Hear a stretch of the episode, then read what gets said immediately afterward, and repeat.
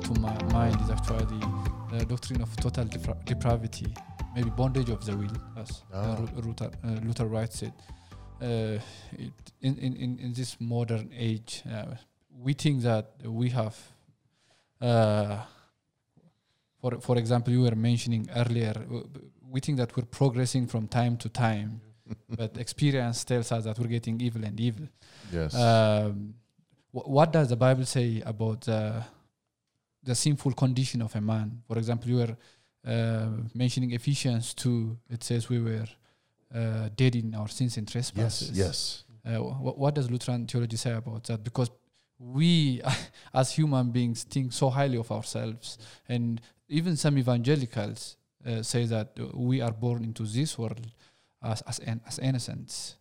Uh, so they say we, we have come, we have uh, we we become sinful through interaction and through social activities and through experiences that we share in the communities that we grow up. What does the Bible say about the sinful condition of a man? Is it something that comes through life, or are we? Do we have such an inclination even in our mother's womb?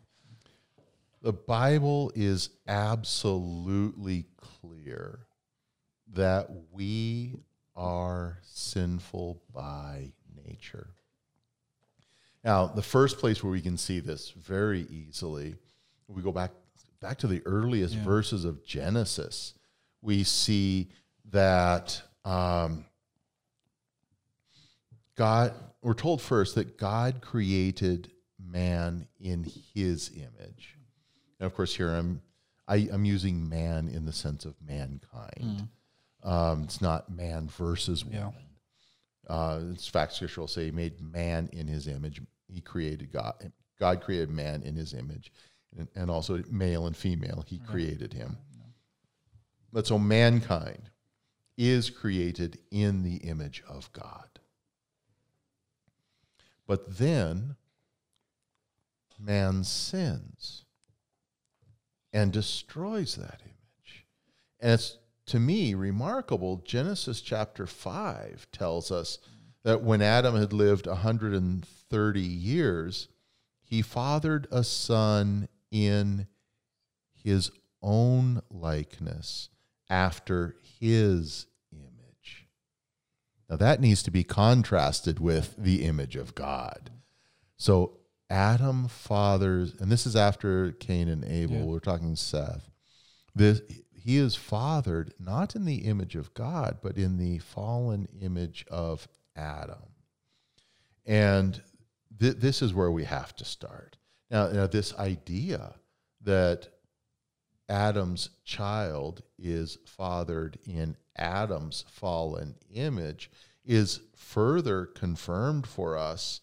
Um, you know, Psalm fifty-one five, behold, I was brought forth in iniquity, and in sin did my mother conceive me. Um, a- another way to say that is, I was brought forth in sin, and from conception I have been sinful. Mm. Th- this is saying that we are sinners from the moment we're born. In fact, it's saying we're sinners from the moment we are conceived. Even still in our mother's womb, we are sinners. Jesus will confirm for this for us, saying uh, to Nicodemus, that which is born of the flesh is flesh. Um, we could, you know, I was reading earlier in Romans, and Romans says, um, and I'm still, I'm in chapter three now, quoting the Old Testament, none is righteous. No, not one. No one understands God. No one seeks for God. All have turned, turned aside. Together they have become worthless. No one does good, not even one. Now that's all piled on top of the Psalms that tells us this is how we've been from birth. Yeah. So Scripture is very clear. We are from the moment of our conception, by our nature, sinners. And unless God intervenes and changes that, we stay that way. Paul will will write uh, saying that we are, you know, that fallen normal, normal, fallen humanity is by nature an enemy of God. That by our own human nature, the, the things of God are foolishness, mm. and we cannot accept them, and we will not accept them. One, it is beyond our ability, and two, we just won't and don't want to. It's beyond our ability, and it's beyond our desire. Yeah. So um, the Bible, and therefore the Lutherans, are very clear on this point. We are of our fallen human nature sinners. Now, just to add one more piece to this, there are those who, so those who say we are innocent at birth, that we're born, that we're not sinners born that way, that we become that way, that's just a flat contradiction to Scripture. That just simply denies the truth of the words of the Bible itself. Now, there are some who don't want to go so far as to actually deny the written word of God, so they will admit, yes, we're all we are all sinners by nature. We are born sinful. But they still want to, at some point, have a human decision in there. And so they still want it to be on on humanity. And so you have to do something with those babies at that point. And, and so the answer will be to say, well, yes, they're they are born. Of course, human, the Bible is clear. Humanity is born sinful. So yes, those babies are sinners by birth. But they're too young to understand this. So even though technically they're sinners, they're not accountable yet. So they're accounted as innocent until they reach an age where they can actually be aware of what this sin is. And then at that point, they're held accountable for it. At that point, they're held guilty for it. But before that, when they're too young to, to realize that their sin is sin, it's not their fault, so they're not held accountable. Scripture doesn't say that anywhere. Yeah. There are people who want, they believe that because it fits their theological model, but they're forcing it on Scripture. Now, for me, there is one easy test of that theory, and that is simply this. Scripture tells us the wages of sin is death. So death is the payment. When we're held accountable, when you are held accountable for your sin, what's the payment? Death. So when we see someone die, we're seeing the wages of sin being paid. We're seeing that body, that sinful body, being held accountable for sin. Can babies die? I don't think any of our listeners know of, I don't think you can find a single listener who can say, no, I've never heard of a baby dying. If they've not lost a child themselves, another family member has, or a good friend has, or a neighbor has. We all know babies pay the wages of sin, which is death, which means they're being held accountable. There is no age of innocence. There is no age of accountability. We, this is witnessed to us by the fact that babies die. And this is one of the reasons it is so important for us to emphasize infant baptism. These little babies are little sinners who need forgiveness. And God has given us a means to deliver it to them. So why would we ever withhold it? That's cruel. That's wrong. Now, I would also want to add, though, we do know of babies who die in the womb mm-hmm. before they can be baptized. And I'm not trying to say that they're that they are hopeless. Mm-hmm. And, of course, we also know of women, good Christian women, who give birth. They they they have our, every plan. They're going. They intend to baptize that baby, mm. but then that baby dies in birth, mm. or that baby dies in its sleep when it's one day old or two days old, and it hasn't been baptized yet. I'm not saying that apart from baptism, these babies are going to hell. I'm not saying that. I'm also not saying they're innocent. Mm. Um, I am saying baptism is one very clear way that God has promised to give these babies the gift of salvation. But God also promises that he gives this gift through his word. Yeah. And he does say faith comes by hearing, hearing by the word. And this is where it's one of those points where it's really important to ask that that, that question you asked earlier, is faith intellect? Yeah. Is faith understanding? And I'm saying the answer is no. Faith is trust. Faith is hope. Can babies trust? Babies trust their mothers. I've I've seen it with all of my children and my wife. Uh, can babies hope that their mother's going to help them? Yes, absolutely. And can babies hear? Yeah. Can babies hear in the womb? Yeah. You know, in America, when I was younger, there was a whole uh, industry for a while trying to sell music to pregnant women, of music that should soothe the baby because baby's here in the womb, and there was supposed to be some music that would improve their mental development even before they were born. So good mothers were buying this music to play for their babies so they'd have smart babies. Um, I mean, science acknowledges that baby's here in the womb, but so does Scripture.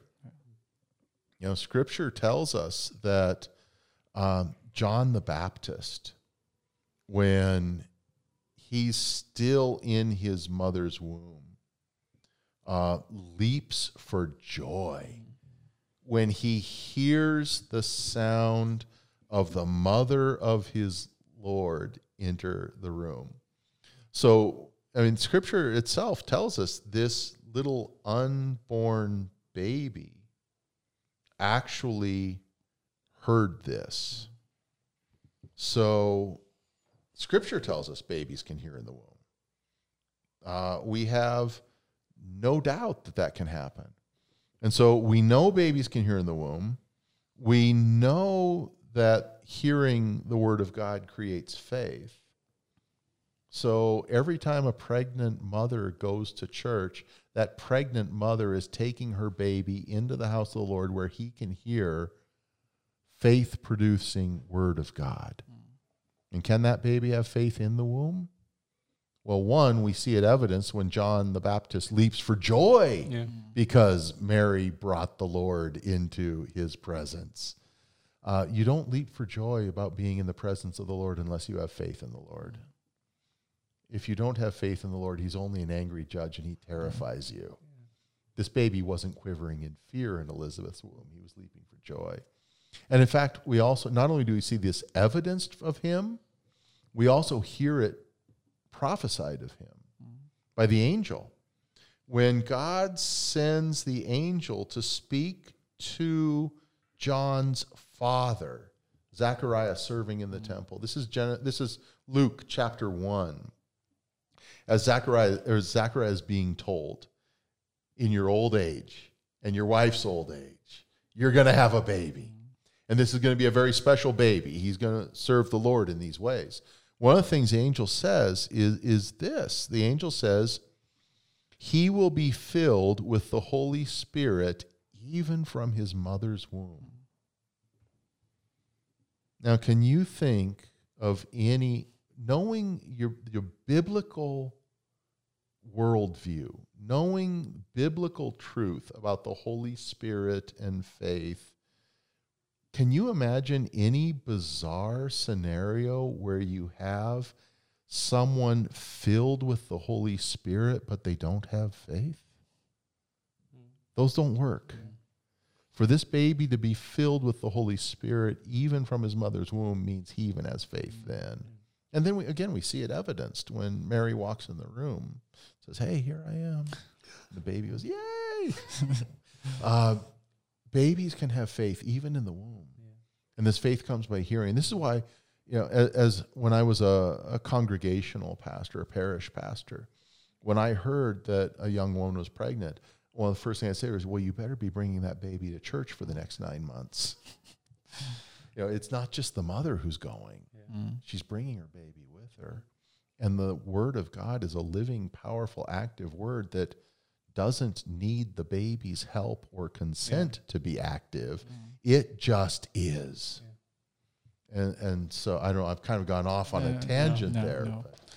It's good. And we, ha- we have uh, some listeners who are asking about such questions. Okay. So we would make sure to, to email them this answer. Yeah. Okay, good. Uh, maybe one final question, and we would have to wrap up. uh, do, you, do you have some no, other question? Yeah, some final question, because we were talking about uh, the bondage of the will, how uh, how man is sinful, even from the point of birth, even in our mother's womb. Uh, uh, I think it would be nice to end up uh, our podcast with a message of hope, which is the gospel. Well, and that is the answer to that bo- yeah. that bound yeah. will. Yeah. Uh, and it is truly good news yeah. because uh, you know, once we realize the biblical fact that we are helpless sinners who are incapable of saving ourselves, that we are incapable of coming to faith in God. We're incapable as fallen sinners to make the right decision that will bring Jesus into our hearts or make the commitment that will make us to be Christians. Once we realize that we cannot do that, that also relieves us then of the burden of asking the question, have I? Mm. And I know you're wanting good news, and I'm getting there. Yeah, yeah, I know. But this is an important thing to remember, because one thing most Baptists, Anabaptists, uh, decision theology kind of people, most will not admit this to you. Mm. Most don't even want to admit it to themselves.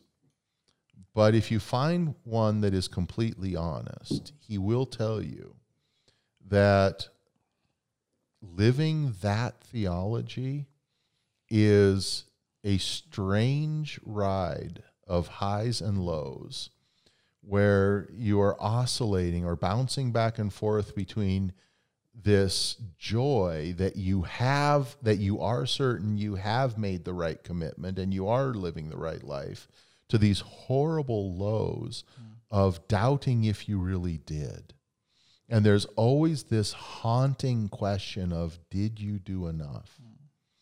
Were you fully committed? Did you really make the decision? Have you truly submitted enough? These kinds of is it an is is enough enough is constantly haunting the the people who are bound by that theology. Most don't want to admit it. Some even hide it from themselves, but it, it's there.